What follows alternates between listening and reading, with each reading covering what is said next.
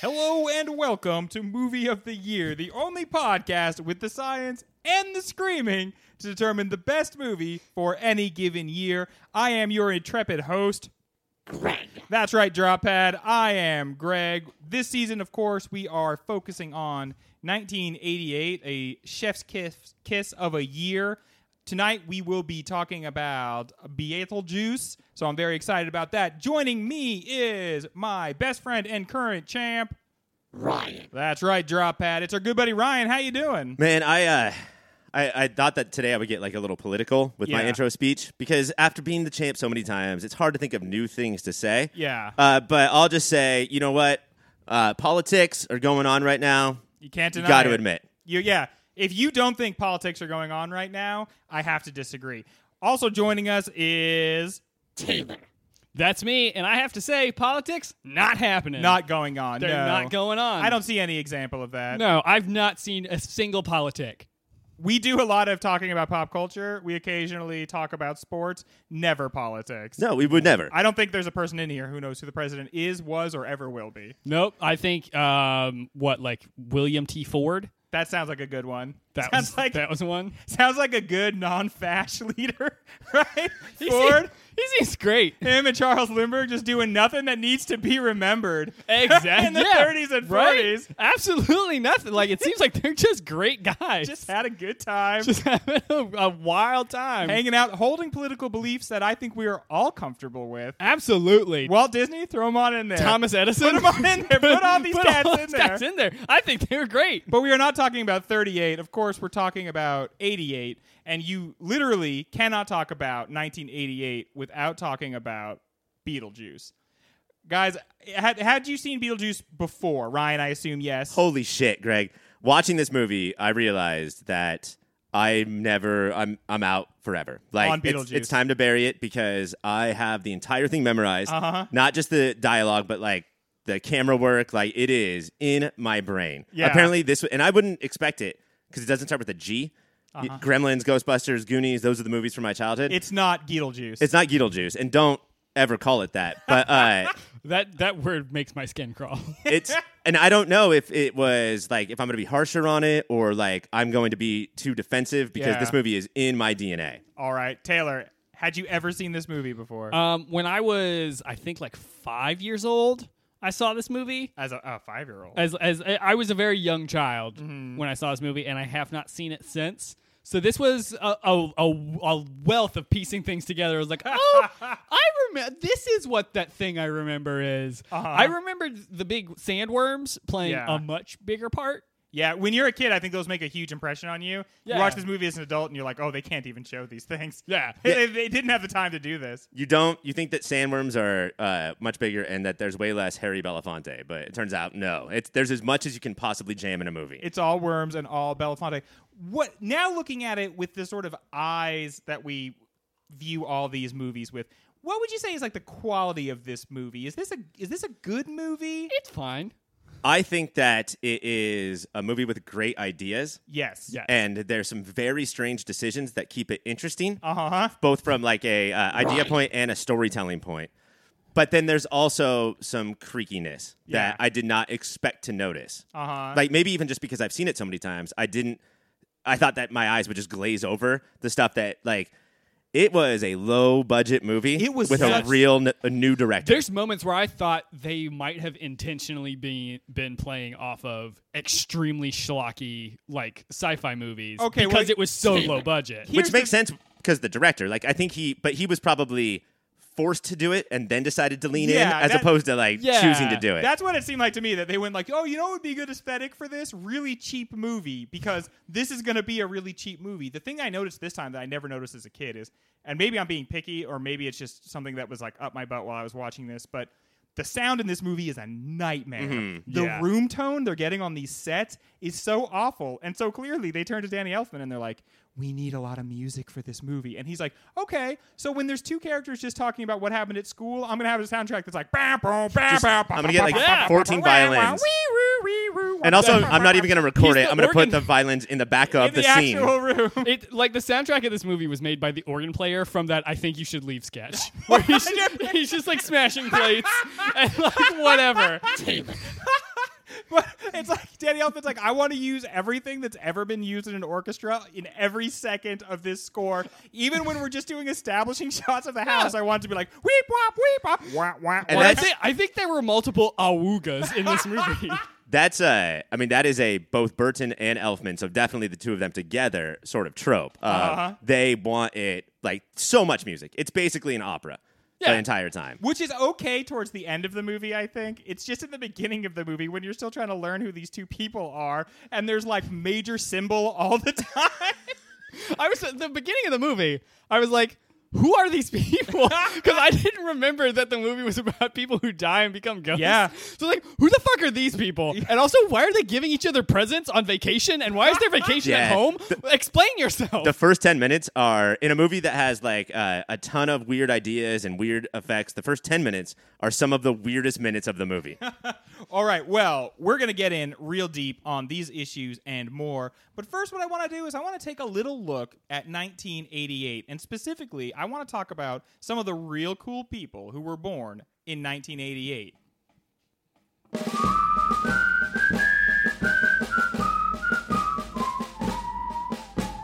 Mount Rushmore! People have proposed that we build a mountain to celebrate the greatest people ever built in 1988. And we're going to call that mountain Mount Rushmore because that will be very clear. So the only qualifications to this is that you're born in 88, right?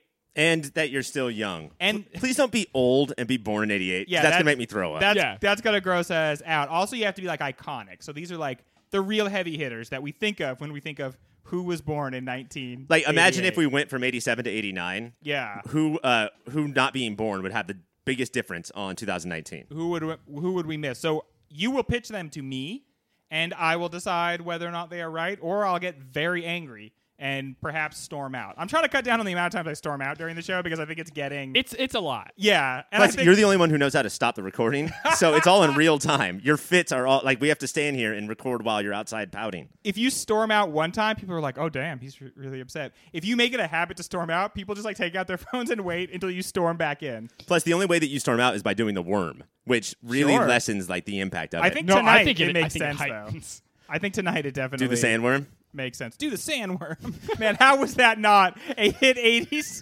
Come on, kids, do the sandworm. Between this movie and Dune, that should have been everywhere. Dune Sandworms were all the rage. All right, Ryan, you are the returning champ. I want you to go first. Who belongs up on this mountain of 88 bebes? I think it's very clear Okay. that the that the most important person born in 1988 sprang to all fields, politics, which I guess don't exist, uh, sports, everything. It's Rihanna. Yes. There would be Whoa. Uh, no Yeah. society today if Rihanna was not here. I- here's the thing. I, I was Whoa. going to be furious if you didn't pick Rihanna getting first pick. And Yeah. I'm a little upset that he got it just so that I can't. Now I'm not allowed to give two spots to one person. You are. It- But- it's your rules. if I I'm not allowed to because of an internally consistent rule set that I have to operate by, otherwise my programming will fail. but if I could, I would probably give it to her. I didn't know that she was born in 1988. Yeah. and now I'm way more impressed with 1988. than Yeah, I've good been job, year. in- this is in a, long time. This is a race for the slam dunks. both Beetlejuice and Rihanna were conceived in 1988. Crazy, right? Well, of course that goes Ryan. right up on the mountain with a Skadoosh. skadoosh to skaboot. I think you could tell that they both came out in the same year based on how often Beetlejuice said, "I'm a rude boy." and the amount of forehead they both have. Could you imagine a world How in which dare you. all you had to do was say Rihanna's name three times and she would appear? She Oh. would be in near constant transit. She would never appear anywhere because she was always getting whisked to a new location. Uh, yeah, th- Rihanna, c- you don't don't create that. Don't Technology. operate under those rules, Don't Rihanna. don't create that technology. That's for a little yourself. tip from your friends here at Pop Filter. All right, Taylor, All right, who I'm do gonna- you got? And you can't say Rihanna. I I Yeah. know that I can't, and that's eating me away. And I know that you won't, and that's what I appreciate. Oh, It's so I- 50-50 and that so, he will. and so I can't say He right wants now. you so bad I want right you now. so badly. He's finding it very hard not to say Rihanna. I There's want blood you coming so out of one badly, but ear. I also want to win. So I'm going to throw another slam dunk on there. Okay. And it's Adele. Adele was born in Adele was 1988. also born in Adele was also born in 1988? 1988. Wait, Star of Frozen, Adele Nazim? Yes, Adele Adele, Nazim. Adele, Nazim. Singing her hit song from the Frozen soundtrack, Adele, Adele Nazim. yes, so Adele Nazim uh, is going up on the mountain. I like it's Adele. Yeah, we're like one of the one of the other huge music acts Whoa, that came Greg. out of 1988. I that's not what I Wow. that's not Uh, that's not what I meant. Right? Adele's a That's good one. crass. Adele- I'm- I'm Adele's a good sorry. one because Rihanna, we had, she could be like immortal for all we know. We have no idea when she was born. I do Right, we believe that found this there's out- some vampirism going on there. But Yeah. Adele, we know exactly how old she is because she lets you know with every album release. Yeah. So we've been keeping track of that the Hey entire there, time. I am 32. It's it's the same reason that I know that we missed Taylor Swift by one year. oh, what a shame. Well, Adele Dazeem goes right up there. Oh, Congratulations, your sound alike was born around the same time. Ryan, two spots already filled, two spots remaining. Who do you got? Okay. 1988. Um, I'm going to keep the uh, I lady forgot to train give going. Taylor his point. Taylor. yeah, give me that point, Yeah, Greg. sorry about that. Uh, I think that it is our. We don't have stars anymore. Okay, No. we don't have like actors who We do have garters. we do have garters, yes. They hold our stars up. But if we were to still have stars that blended the like the talent and the bankability and the amount that we love them, I think that it would be Emma Stone. God damn it! And I think Emma Stone Ooh. should go right on this you mountain. keep taking all of my other top picks. Now, do you think the fault is in our stars? I do, yes. I mean, there's more in your philosophies. there's more to life. than Here's, what's in your here's the thing: philosophies, is Ryan. I'm very excited to put yet another Asian American actress up on this mountain. What's her last name? NG? Yeah. Yeah. she will never live that down, and I think that that's very appropriate. Yeah, when, when she, Cameron Crowe never hears about it. No. The person who wrote and directed the movie. no, but when Emma Stone yelled out, "I'm sorry," Yes, at the Golden Globes, yeah, please forgive me. at least she apologized. I just wanted a part. We're still waiting for Scarlett Johansson and uh, Tilda Swinton to apologize. Yeah, there are a million other actors and actresses who have done this same thing, but she just like Yeah. stands for it. But they played characters who were whitewashed yeah, by the filmmaker. not someone who's actually supposed to. yeah, be she, Asian. her character was like had an Asian last name and was half Asian. Yeah, Well, love Emma Stone, Ryan. and she'll be made of stone once she's carved in to Mount Rushmore. That's a Greg. point for Greg. All right. Well, these wacky DJ morning radio antics are how we Get her done. get Mm. her done. All right, Taylor, can you get her done? All right. Now, I feel like those were the top three immediate on the mountains. And there's a couple of others that I think probably we're in, ma- could we're in go on maybe there. country right now. and We're there's in nothing maybe wrong with that. country, and that's why I'm gonna go. I'm gonna go for someone who I think should be in another universe. She would be up at that level where she's a slammy D, but I think she deserves a spot, and I'm gonna put Haley Williams of Paramore fame right here on the mountain. Oh come on, come on! What are you talking about? It's Haley Williams. you fucking asshole!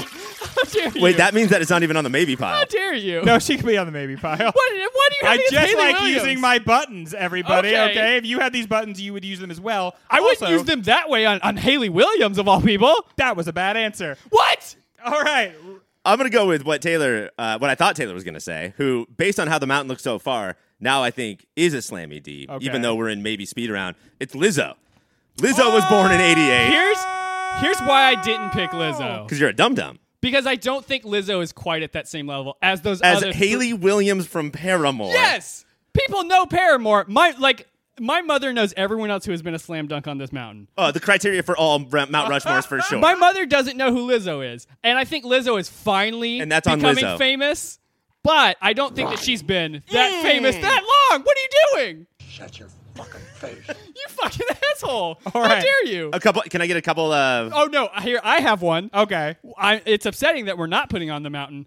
The mountain from Game of Thrones. Oh, okay, that's a pretty good one. Half Thor Julius Bjornsson. Uh-huh. He's so wa- big and beefy. he was born in 1988. what a big beefy boy. Who? uh, Give me some other now perpetual maybes. Skrillex. Oh wow. Uh, Tiffany 2, the world's o- oldest cat, who died in 2017. R.I.P. Kitty. I love you. Casey Musgraves. You know what? You know what that kitty said as she died. Bury me with my money. you don't have any money, puss. All right, Ryan. What are some maybes you could throw out? Uh, I wanted to do a two-headed uh, going out shout out to our other podcast with Melissa Benoist and Rose McIver from Oh, very Supergirl and nice. I Zombie. And then we know that everyone born in '88, they were they're legends, they're soldiers, they're warriors. Or used to be Kevin Durant and Steph Curry, both from 1988. Uh, The Splash Brothers. I love it, but I am very comfortable with the people I have elected to put on my mountain. Ryan, tell the people of the mountain they've won. well, Taylor, what was your get on there? Mine was uh, Adele. Adele. So our mountain is Adele, Rihanna, Emma Stone, and Lizzo. What a great mountain. I'm very excited about that. When we come back, we're going to have ourselves a little conversation. From the director of Pee Wee's Big Adventure, Adam and Barbara are ghosts. What's the good of being a ghost if you can't frighten people away? Their house is being haunted by the living, Maybe the house could use a little remodeling.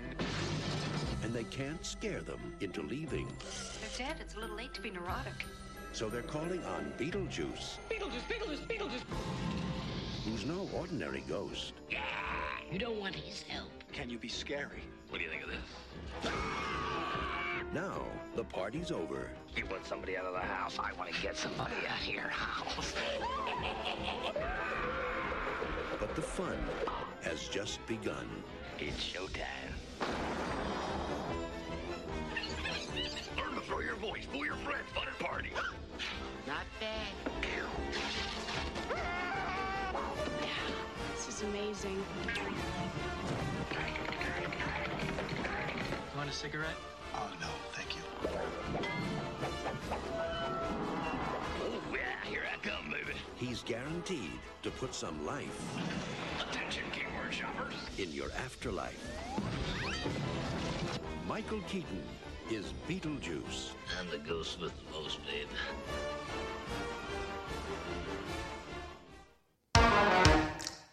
We are in our very plush little studio here, and we are getting ready to talk about Beatle Juice. Bored of the scripts he was getting after his breakout success with Pee Wee's Big Adventure, Tim Burton was eventually sent a horror movie script about a ghost who murders an entire family. Zany. Burton loved it, but mostly as a framework to inject his own sensibilities. He and a couple of other writers turned it into a weird, half family friendly, half German expressionist sitcom circus, complete with a titular performance by his future Batman. Beetlejuice tells the story of the Maitlands, a young married couple in love who take a spill off a bridge and die. They are imprisoned in their own house, and that's when the Dietzes move in tacky, corporate New Yorkers who have the one thing they've always wanted a daughter the thing the Maitlands wanted. The Dietzes don't seem to want their daughter. When they can't, when they can't scare them out of the house themselves, the Maitlands turn to Beetlejuice, a fallen ghost who does not follow the social norms of the living or the dead. Taste buds, I ask you this: L- like, what is Beetlejuice? What's his deal? I was trying to figure that out the whole time. I don't know that this movie ever accurately establishes who or what Beetlejuice is and exactly what his deal is. It's another one of those movies in the vein of, say, your Independence Day, where Will Smith doesn't show up until 45 minutes in. And Most- they just Will Smiths all over the place for the yeah, entire time. Most of this movie does not have Beetlejuice in Yeah. it. But when he, I think that's They don't know how to say his name for like the first forty-five minutes of the Be- movie. Beetlegeist? Beetlejuice.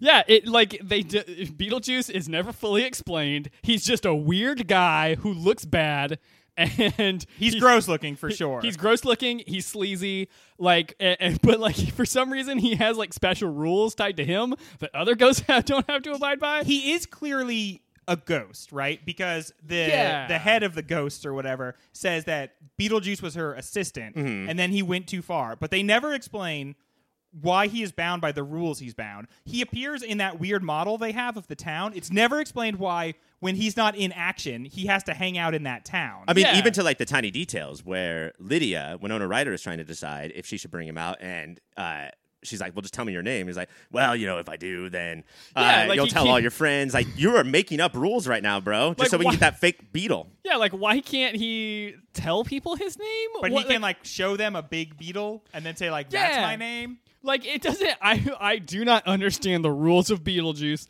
That said, I'm fine with it. What it what it reminded me a lot of is Taylor. yeah, It reminded me a lot of Taylor, our wacky friend. is um Robin Williams as the genie from Aladdin. Yes. Yes. Uh, and in, in a lot of ways, I think that this performance is deserves more credit because Robin Williams gets a ton of credit, but uh, also both performances. Don't look too closely at either one of them Uh-huh. because what they're doing is they're letting two stars who are good at their job go off and then sort of saying, "Yeah, whatever," you know, we'll just we'll do it around them. That's I I appreciate there this is a movie. pervasive feeling of yeah, whatever Yes. in this Yeah. movie. I, I appreciate this movie for knowing a thing that I think most a lot of modern movies and TV do not understand, which is you have a character like this. When is enough enough of this character? And they sprinkle just enough where I'm like, okay, I like what this guy's doing. He's bringing a real zany energy, but not enough that I'm like, oh fuck, just give me give me something else. Right. I mean, Aladdin has way less Robin Williams than you would think based Right. on the legend. Uh, and so maybe you want more, you feel like you want more, but every time he's on, like 30 seconds before he leaves, you're like, oh, this is way too much, you know? One thing about the genie is that he's a lot, but he's kind of charming. Beetlejuice is a lot, and then Mm-hmm. he's awful. He's gross. And I'm sorry, I have to do it. Apologies to Mike listening wherever you are around the world. With Beetlejuice, probably. Probably sitting there with Beetlejuice, Beetlejuice leaning in, like, oh, hey, buddy, hope this goes well for me. I have to say, or I have to ask you, how does he's supposed to be gross? He's supposed to be awful, but he's supposed to be gross and awful in '88. How does he look in 2019? A date that probably back then seemed totally fictional. Uh, flying cars and laser guns. Yeah, Uh, I would say that a lot of it that I was grossed out by still made sense to me Uh-huh. with the character and with the time. You know, because you have to. I mean, we got in this "It's a Wonderful Life" argument Yes. six months ago. You have we to, which we still not ha- we have not recovered from. No, yeah, we're still like. a rift has torn us asunder.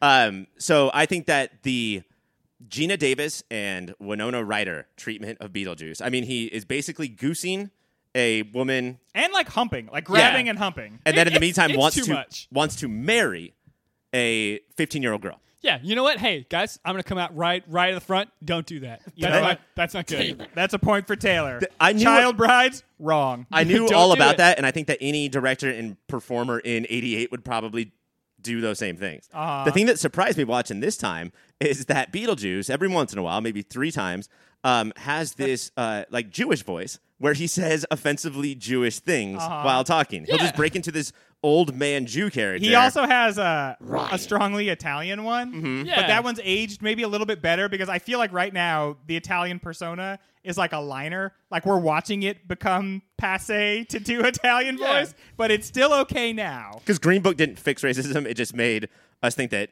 being racist to Italians is It's also okay. bad. Ryan, I'm glad that you brought up Green Book because I propose that this movie is Green Book for dead people. Okay, give it to me. All right, listen. th- The it Green doesn't- Book for the recently deceased. It's it's all about the the entire conflict is just how are these dead people gonna hang out with these living people? And then at the end, they found out dead people are just like us, everybody. And- but but they don't ad- address the real hard root issues of the time. Like those ghosts, maybe they maybe they are uh, people who got decapitated. What are you gonna do with those ghosts? Not all ghosts, everybody. Not all good. Hashtag. Not all ghosts. I would have loved if in the beginning of the movie, uh, Delia Dietz saw like a glass move an inch and she just threw it away. Like, oh, we can't have this in my house. It was touched by a ghost. And Lydia's supposed to be 15 in this because one thing, not that 15 is any more appropriate, but Winona Ryder looks like she's 12 in this. Like she could be anywhere from 12 to 16. Okay, so I proposed Winona Ryder on the Hot Girls. Now do you Rushmore. understand our reaction? She was 18 at the time. I've seen Beetlejuice now, and I understand the reaction that I received when I proposed that. Yeah, I think the older you get, the younger young people look. So now someone who's 18 to me does look 12, but they also they made her look like she Yeah. was 12. And so then to have the crux of the movie be is she going to marry this really creepy guy who spits in his jacket and will just hand you worms? You gotta say that for sometimes? later. Uh, th- was it just rubbed the wrong Wh- way? Which is weird too, because and I get how it rubs the wrong way because there's a background of this movie that is all about like the DMV of the afterlife, Uh-huh. and it's all about the rules. And then Beetlejuice clearly doesn't follow the rules, but also makes them up. So no one said that in order I'll get out of this thing, but unfortunately you have to marry me. He made that shit up. He just Uh-huh. Yeah. said like, "Sorry, lady, you got to marry me." It's funny. I had a strong feeling watching the two last two Avengers movies that the Infinity Gauntlet and the Infinity Stones don't have as many rules as people act like they do. Yeah. That like that Thanos just decided, and then when I snap, everyone dies because that's the rule he made up. Or if you take it off my hand, then you can just have the power. I think these are like self-limiting rules that people put Yeah. on themselves. They're like, because there's nothing in the rule book that says you have to snap with the gauntlet. there's nothing in the rule book that says that this Beetlejuice has to marry a dog or whatever. all superheroes in the Marvel universe love West Side Story. So they know that all fights begin with some snapping. Especially Endgame becomes so much about like we got to keep this dude from snapping his fingers, no matter what. Don't let him snap those bad boys. If he puts on the glove and just thinks the thing that he wants, Uh-huh. it'll happen. But no, they're keeping the middle finger from the thumb so He hard. could travel all the way across the universe. Okay, but how about uh, Keaton's performance when we're talking about Beetlejuice? This is definitely the Beetlejuice question. So, pretty regardless of how it holds up in terms of like the mores of modern Yeah. times. I think this is the role that you want as an actor if you feel like you can just go wild. Like he's able to do whatever the fuck he wants, and it seems like he's having a blast with it. And I enjoy, I enjoy that for him. I have heard. I don't know if this is true or not because you just, there's so much. When I put together the trivia questions, which I did for today's show, and if you're a Patreon listener, you get to hear that segment. Uh, there's obviously a lot of bullshit when I'm like looking through the trivia of, of, of this stuff. Uh, but one of the things I heard is that he improvised 90% of his lines.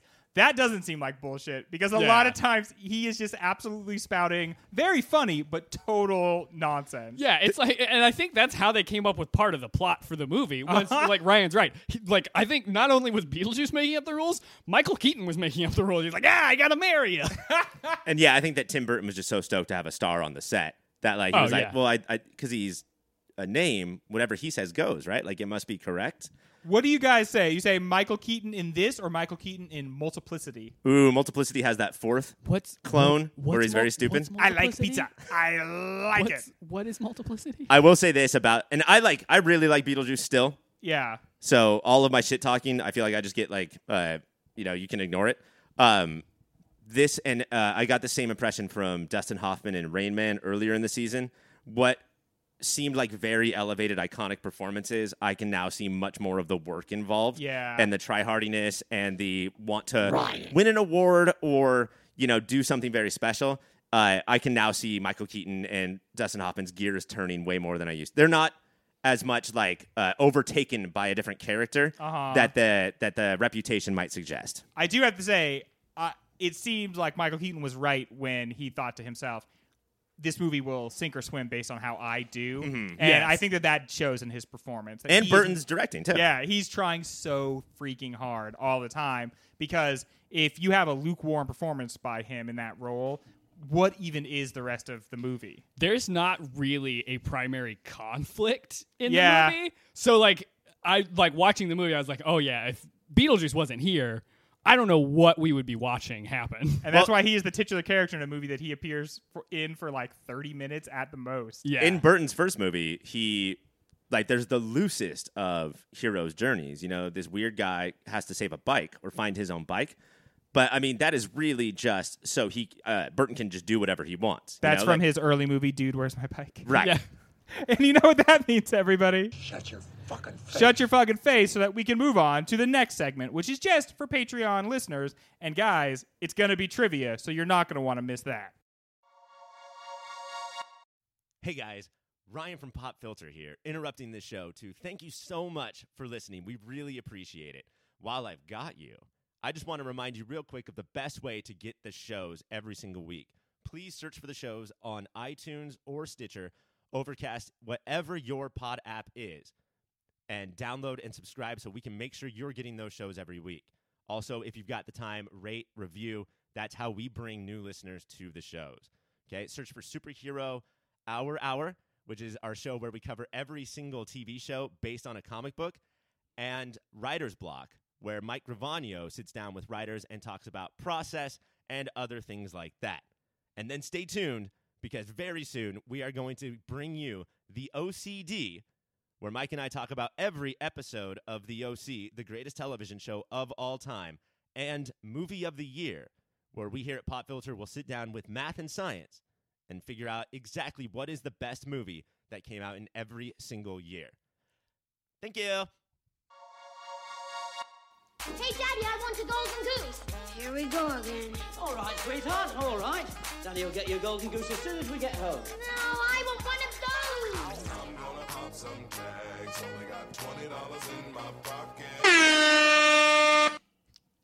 We are going shopping, everybody. We're going to just mosey on through this movie and pick up a few of the things that we like, and we're going to take them home with us because this movie is our catalog of wonderful delights. Going first is going to be our guest and challenger, T Money. It's me. It's you, it's T Money. All right, then I'm gonna pick something that um, I think is um, I, I think it's easily the best thing on the entire movie, and you guys are stupid for letting me take first. Oh, no. I want a death by drowning after driving off of a bridge. That I I absolutely want to buy that. Like, and that it- seems so dope. The experience or what you're purchasing now is that whenever you're about to die, this is how you will die. Yeah, or, or like if uh, I think- if it has to happen right now, then yeah, I'll take that too. But like Most millennials just want to die. it's it just it's it seems so chill. Well, you know what you got to do? You have to get in your car, you have to drive over a bridge, and then you have to Bury me with my money. get buried with your money, man. That's the only way to do it. That's where the Maitlands went wrong. Uh, you know, I think that's probably why they were ghosts and didn't just get to go to the afterlife. It's So- also crazy that with all of our John Wickiness society and internet love for like we just love dogs now. When I was a kid, that wasn't the Uh-huh. case. Uh, the dog is like the biggest villain in the movie. He won't stay. He won't be a good good boy. He just runs away and they die. Yeah. And man, th- what a realistic looking car crash. Right? That is definitely the way that station wagon would have performed under those Absolutely. circumstances. All right, so death by drowning for Taylor. Uh, that's off the board. Nobody else can take Bummer. that. no, nobody else now. can take it. You guys gave me first pick. Ryan, what are you going to pick up from this movie? The actual real first pick, and there's so many things I can do with. Uh, is it the handbook for the recently diseased? Yes. Deceased. Deceased. Ryan, Um, I think you know that. is I, like I can use it for good, I can use it for evil, but also I can keep it out of the hands of the Othos of the world Mm-hmm. who don't have the control. And it seems like Winona But Ryder, who had like a tremendous amount of power. right? The Winona Ryder's of the world seem to understand it. I feel like I'm basically a Lydia Dietz. Yeah, for And sure. so- You're definitely the Lydia of this group. For sure, I want that goddamn handbook, and also I understand stereo instruction, so it's not gonna be hard for me. You could read that all day and you'd be like, oh, yeah, I totally get it. I love little tiny things, and I always have. And so, what I'm going to buy, I'm going to go right in and I'm going to scoop up that model of the town. that yeah. model of the town is so good. I don't know what it is, but like remember in uh Back to the Future, he's got like a little model of how like the going back to the future is going to work with like, That, he apologizes for not having time to paint. uh huh. I just every time I see that, I guess it's the D and D player in me. I'm just like, oh shit, dude, that's like scale model. that's so cool. Follows the very important rules of model stuff, which is if you are little and you get into a little car, it will just operate. Yeah. like it's just gonna work. You don't have to worry about that. Do you, as a what type of D and D player are you? Do you want that town as it looks right now, or do you want all the material so you could sit there and build it yourself? Oh, I'm definitely the guy who wants it pre-built, and then I, just want to. I want to like make my module work with what I have, not mil- not build something new based on my module. I want to build it by myself. I want it to take five years, and I don't want to see a single other soul while I do it. it's Even hard. Beetlejuice? It's hard for me. I always just want to spend time planning what actually happens in my games, not building things. So I'm going to look over the first round and I'm going to see who won this first round, and it's definitely going to be Taylor. Taylor. Are you kidding me right now? uh, Death by drowning. That's wonderful. Who Yeah, wouldn't? we all want want that for Taylor. It's Now, good. are we doing Serpentine? Do I have the first pick? your turn, bud. All right. Beetlejuice makes several sartorial choices that I am 100% behind. One of them for me definitely is just a bunch of spikes that stick out of your body. yeah. I'm a big personal space guy, but I'm not very confrontational. I think nothing says like, "Hey, could you give me a little room?" like suddenly shooting out thousands of metal spikes from your body. I love that for you. Yeah. So I'm just gonna I'm just gonna cover myself in these metal spikes, and then if like I'm on the train or like when I was in line for Galaxy's Edge at Disneyland, I just felt like there's too many folks around me. Just pop out those metal spikes. Whoever Uh, survives knows like, okay, you got to give me a couple steps. Okay, Greg. But clearly, I have the power to handle the handbook. do you have the power and like the the the skill to pop them out? Because if everybody's around you in line, you pop those out. 8 Uh-huh. people are dying. Yeah. Oh, yeah, definitely. Well, you know that that's that's just how it is. That's how it is when you Get her done. when you get her done with large metal spikes that pop out of your body. And will I abuse it? I think we all know that. yes, I'm going to yeah. abuse it. You You, guys can't- gave me this soundboard, and I never stopped poking at it. I'm gonna I'm gonna probably do the metal spikes mid show stuff like that. Yeah, I mean, I mean, you, you're gonna you're gonna be hot dogging those things. If someone tries to get too close to my tiny model town, metal spikes. I also love how you built one for the drop pad, so it has metal spikes too whenever it wants. Metal spikes. All right, Ryan, what are you going to get in the second round? Going with this, how we're working with models, how um, they are small but also work, um, and also maybe might be big. Uh, I am taking the Inferno Room. Barbara gets pissed off at Adam Uh huh. that he built a ghouls only whorehouse right in the middle of his The like, best little whorehouse in Ghoul Town. She's like, why the fuck did you build this? It's so disturbing. But she knew, right? There's no way Yeah. something else and with all the sh- chicanery that's in this movie. There's no way that. But she has to say, like, Adam, why would you build that? Uh, I want one in my model town that is just that. That is also I can go into whenever I want and hook up with some ghouls. just d- go Ghouls. in there, just hook up with a ghoul. Ghoul. All right, Taylor, what are you going to get? All right, so I I also love the fashion in this movie. So I'm gonna take some of those little fuckable dork glasses that like Baldwin is wearing. He's he's just got little stupid glasses, That that obviously have no prescription at all. Uh, none at all. and then even as a ghost, he is constantly fumbling to put on his face. Oh no! I just I just want the glasses because I want to be able to like take them off and like clean them off on my shirt and then, Uh-huh. like put them back on. and everyone's like, you know what? Yeah, he's he's nerdy, but I would. And classic Beetlejuice moment. He's got eye fingers and Yeah. then puts it like has to look through the glasses through his fingers. Alec Baldwin really never finds it in this movie. He just Right. doesn't know what he's supposed to do. He's playing a character that's too different from Alec Baldwin. He can't bring that like aggressive humor to it. It's Rick Moranis. yeah, Yeah. that's exactly the kind of character it is. So uh, his only defining trait is he's got those glasses. He's got those glasses. He's just that. He's the kind of character who has those glasses. And I guess the slightest amount of teasing, so slight that no one believes it for a 2nd Uh-huh. That's his character trait. Well, I'm looking over this second round, and Ryan. you gotta go with them ghost horrors You because got- that's just they'll do things that other ghosts and frankly other horrors simply will not do. They also didn't seem to mind the fact that when Beetlejuice was walking in, he was wearing the spike suit. They're like, yeah, Yeah. whatever. It's the Inferno Room. It was so clear that that was just a two dimensional set. And uh, that Beetlejuice had to make it look like he was getting closer to it. So he just kind of sidles back and forth in front of it, like, oh boy, I'm going in here. When this cuts away, you know I'll be walking through this door in my spike suit. hey, ladies, here I come, getting no closer to you. All right, so does Taylor go? Taylor goes first. Serpentine, how does it work? I'll never quite understand. Who can say? All right, then in that case, I am going to take for my next pick. I would like a job at a hardware store. I think that that would be fun. What a magical item that you need to wait for this segment in order to figure out how to get. Because it seems like he's having a great time. He needs some. He needs some tools. He just runs down and he takes them. And it took me a while. I was like, "Is he just a petty thief?" Yeah. No, he owns the hardware store. Yeah. They don't introduce that they're called the Maitlands before he goes into a hardware store called the Maitlands. So it looks like he just has a little light B and E Yeah. while the while the barber next door just does nothing except talk about the Pony Express. also, a perfect name for some reason for a hardware store. Like Maitland is exact. Oh, yeah. Like remember Binford from Tool Yes. from Home Improvement? They named that's exactly what tools are named. Just- Binford. Binford Tools. Just a good ass name. Okay, Ryan. So the the job at the hardware store is taken. What would you like? Well, the owner, right? I could still be like an assistant manager or something. Um, but I am taking, and this sounds crazy. I know. I have a hectic house. I've got a pet. Is there room? But now that I've watched Gina Davis be able to punch and then learn how to ride a sandworm, I would like a sandworm. God, I re- those sandworms are so nice. Sandworms, am I right? It is Sandworms. nice when you are dealing with the desert. You have to embrace desert power. Exactly. So and now I'm not scared to go out the front door anymore. I'll just text my sandworm and Yeah. he'll give me a ride to the other side of the desert. they didn't do the in-depth like how you have to hook yourself onto the sandworm before you can ride it uh, what do they call the sandworms tony shaloobs yeah. i guess is what they're called all right so i have the last pick in this dang old draft and you guys are gonna think that i'm messing with you but I know it's supposed to be a really stupid thing. I know everything that happens in the home design standpoint is supposed to be really stupid. But there's one thing that I liked even when I was a kid, and I know it's dumb. I know I wouldn't like it in real life, but I want it so bad. It's the deck that just has the one wall. Right?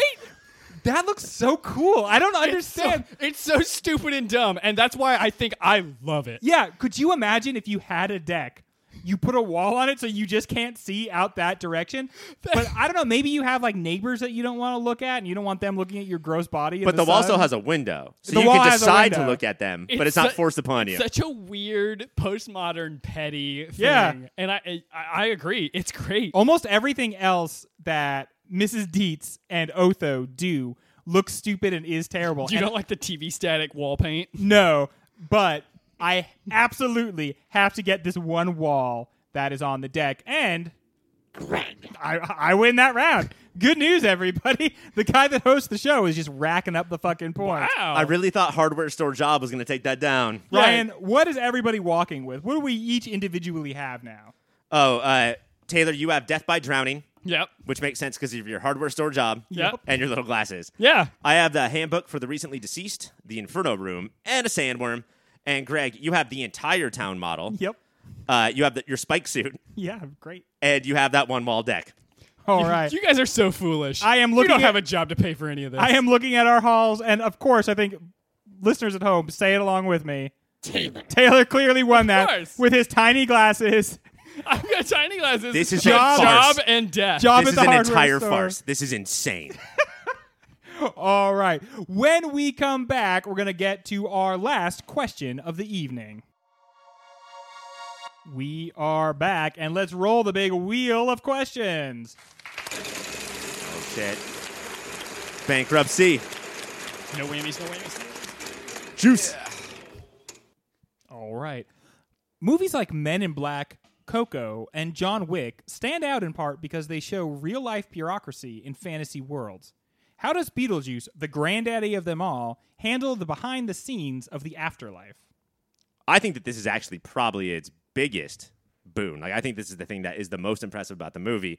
We don't. Yeah, this is the idea that really had legs. Right. Right, Yeah. exactly. Yeah, we have the families blending, and we have uh, Michael Keaton going off, and Michael Keaton gets most of the you know the remembrance and the points. But how they handle it's not just how they handle it, uh, it- but it's the amount. I Yeah. think so many of the movies, especially the sequels of the movies that you mentioned, uh, just are weighed down. They think like, oh, we had a spark of an idea. Let's just make it all about that now. John Wick is the is the most confusing of all of those. They're like, we know what people really want, the inner workings of this assassin stuff. right, and Not necessarily. we everybody. loved we loved that it was there in the first one, and then also guessing a little bit.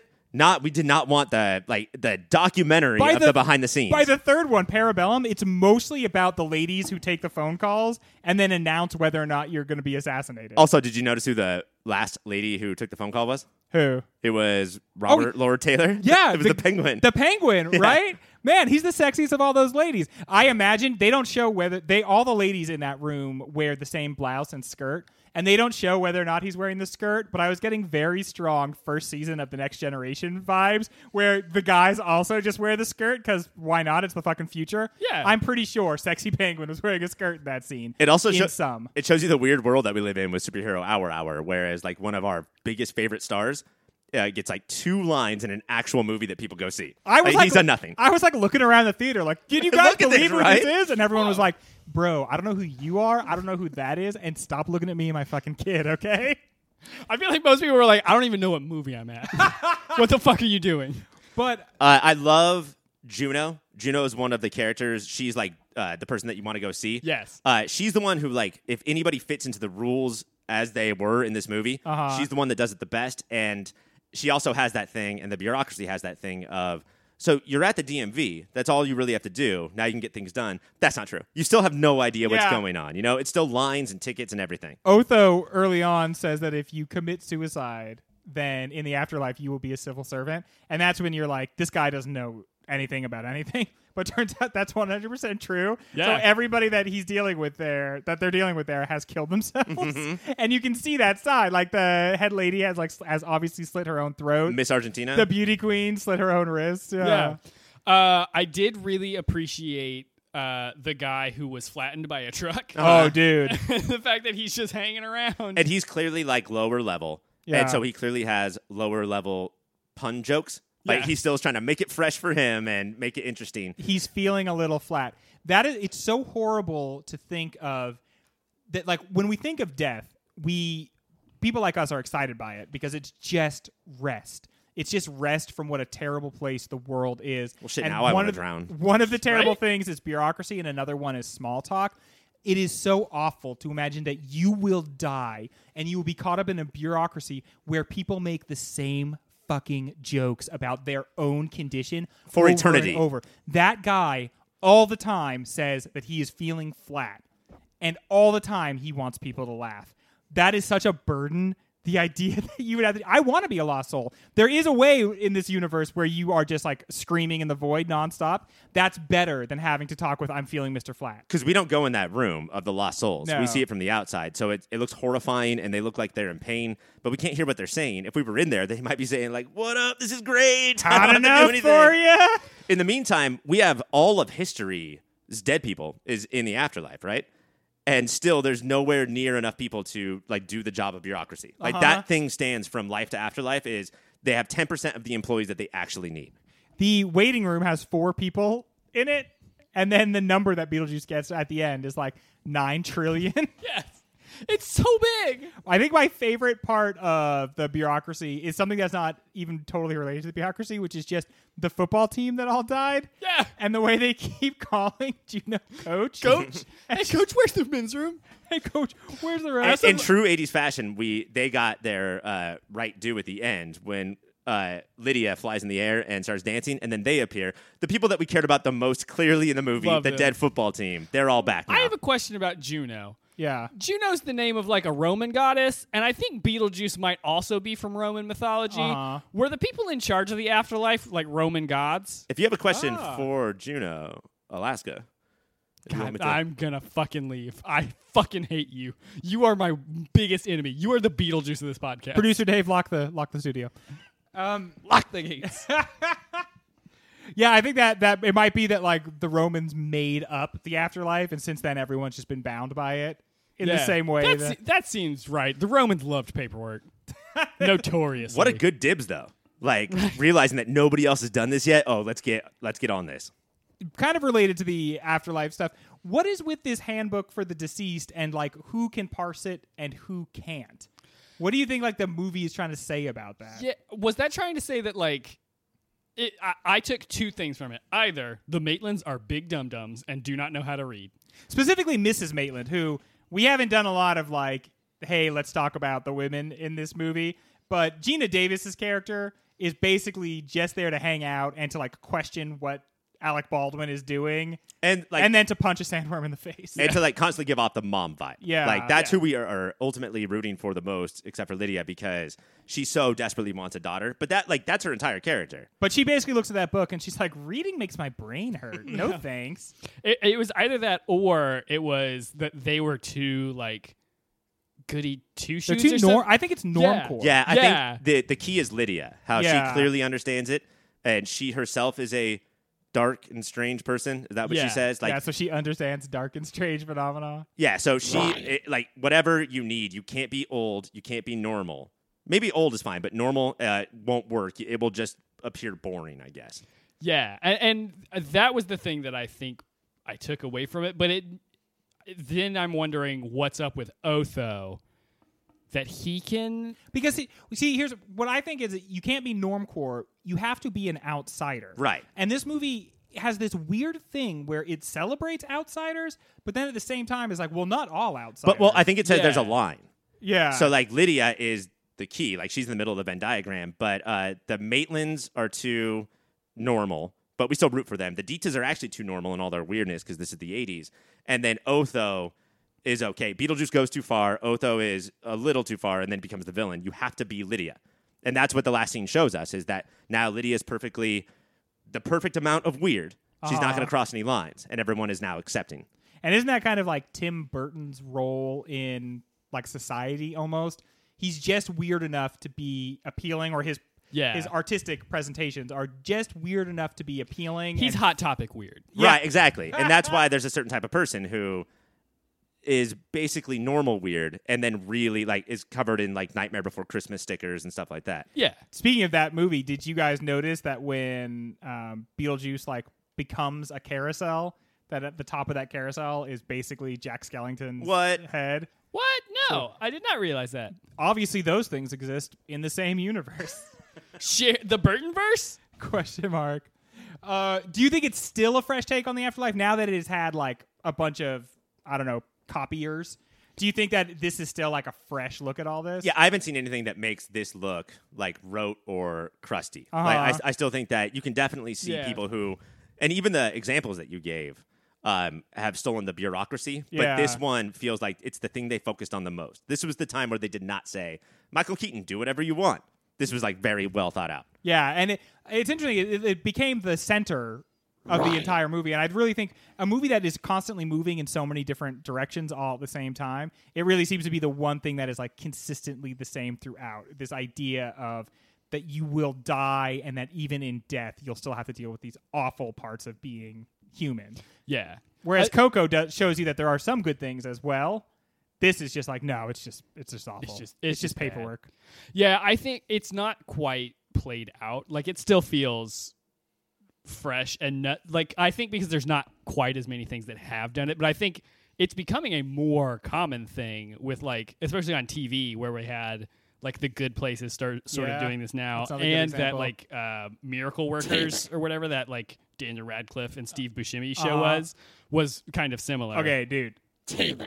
that that show and that that book by Simon Rich is kind of like okay, but that show Miracle Workers, check it out. That's very good, very funny, and gonna get your Steve Buscemi fix. I got it. what the hell is going on? You know what that means? We done gonna move on to a speed round. What is with the music in this movie? Deo shakes Nora. Man smart, women smarter. Can we finally deal with the Belafonte in the room? Um, a Belafonte that s- says good fonte in Italian, and that's what I think of it. I think uh, Good fountain.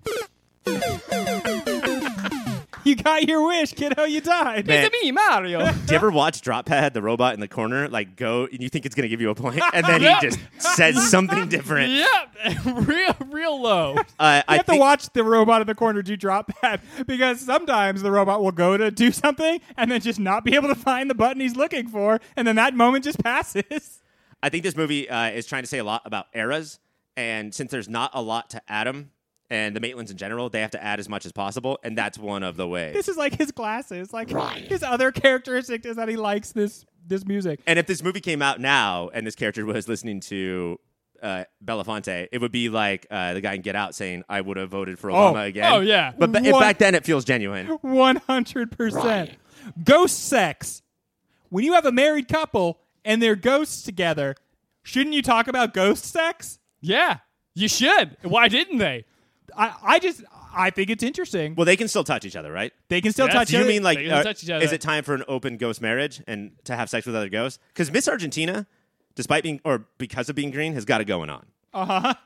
I just- Disagree. I, I don't like green. they they are It's an shown unappetizing color. they are shown to be a very loving couple and they are sort of hounded by the strictures of their existence inside that the house now and i just would have liked to see the very next thing which was like because i They- have to say if, I- if i'm a ghost and i got my ghost wife with me dude It's bang time. yeah we're just gonna bang They and that's- easily could have been ghost brother and sister in this film. yes Also, with, does that mean there's a scene where like we saw them uh, both stretch out their heads to be scary? Uh-huh. Both went for like uh, weird chickens, by the way. I don't know Yeah. what that was. Big you've seen beaks other and stuff. animals right They, guys they both look like the, the black and white spy from Spy versus yes Spy. yes for sure But so does that mean that they can do that to not scare? Like, can Alec Baldwin make his penis look like a chicken, or can Gina Davis get a Oh, big fat butt? Oh, man, you guys! I want to be. I want to die. I want to drive my car off a bridge. I want to become a ghost. I want to have ghost sex. That sounds so cool. I know what Gina Davis would do because it's 88. She wouldn't make her butt bigger. She wouldn't make her bust bigger. She would just make her hair, Hair bigger, yeah. way, way bigger. So much that hair. it's like filling the whole room. Fucking like Medusa. it looks from like the fucking Inhumans. chick from the Inhumans. Taylor. All right. With my wife, I think it would be my tummy.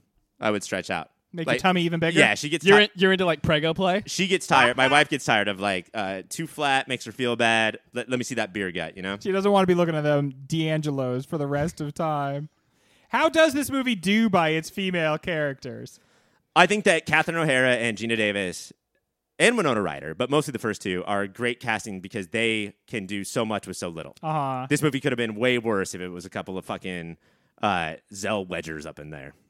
Yeah, I I think that uh, the women characters aren't the most developed, but not a lot of the characters in general are the most developed. That's true. I, watch Delia, watch Catherine O'Hara in her silent marriage with Charles, and she is doing so much hilarious stuff. Yeah. Like, at Oh, the, yeah. especially at the dinner party, she doesn't talk.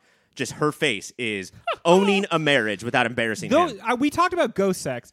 Those two living humans never have and never will have sex, right? Right. No. Like, there's not actually Separate bedrooms. Sex in the, the only sexual creature in this movie at all is Beetlejuice. Yeah. and that's really weird because he has a very rapey vibe Yeah. in the entire movie. don't like it. Yeah, maybe we shouldn't be thinking about this. I did. I did like the relationship between Catherine O'Hara and uh, Charles because that one moment where she just like fucking screams about how she's going to tear the house down around him is. Uh, I don't know why Catherine O'Hara isn't the biggest star in the universe. But the whole relationship is it's not like it, loving, it's negotiating. Like Yes. Yeah. I will I will be as annoying as I can be as long as you're only annoying as this. let's make a deal. Ryan.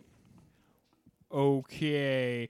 Is this film about how middle America is better than big city elites? Fuck yeah, baby! Uh, Middle America all the way. Now it's Vermont, so that's not like middle middle America, but it, it's definitely a rural. I think that the Vibe. idea is is that it's supposed to, and this is a failure on the movie, but I I, I- I think it still works. Is that uh, you're supposed to by the end think that they're both fine as long as we come back to the center. Yeah. But the the, the performances and everything really make it seem like these lame, boring Maitlands, who I, like I really don't understand as people. uh Uh-huh. they really do feel like they come from a different time. Are a Wrong. million times better than the Dietzes. Oh, never mind. They're great. Ryan. I love them. They're beautiful. Okay. I have to ask this.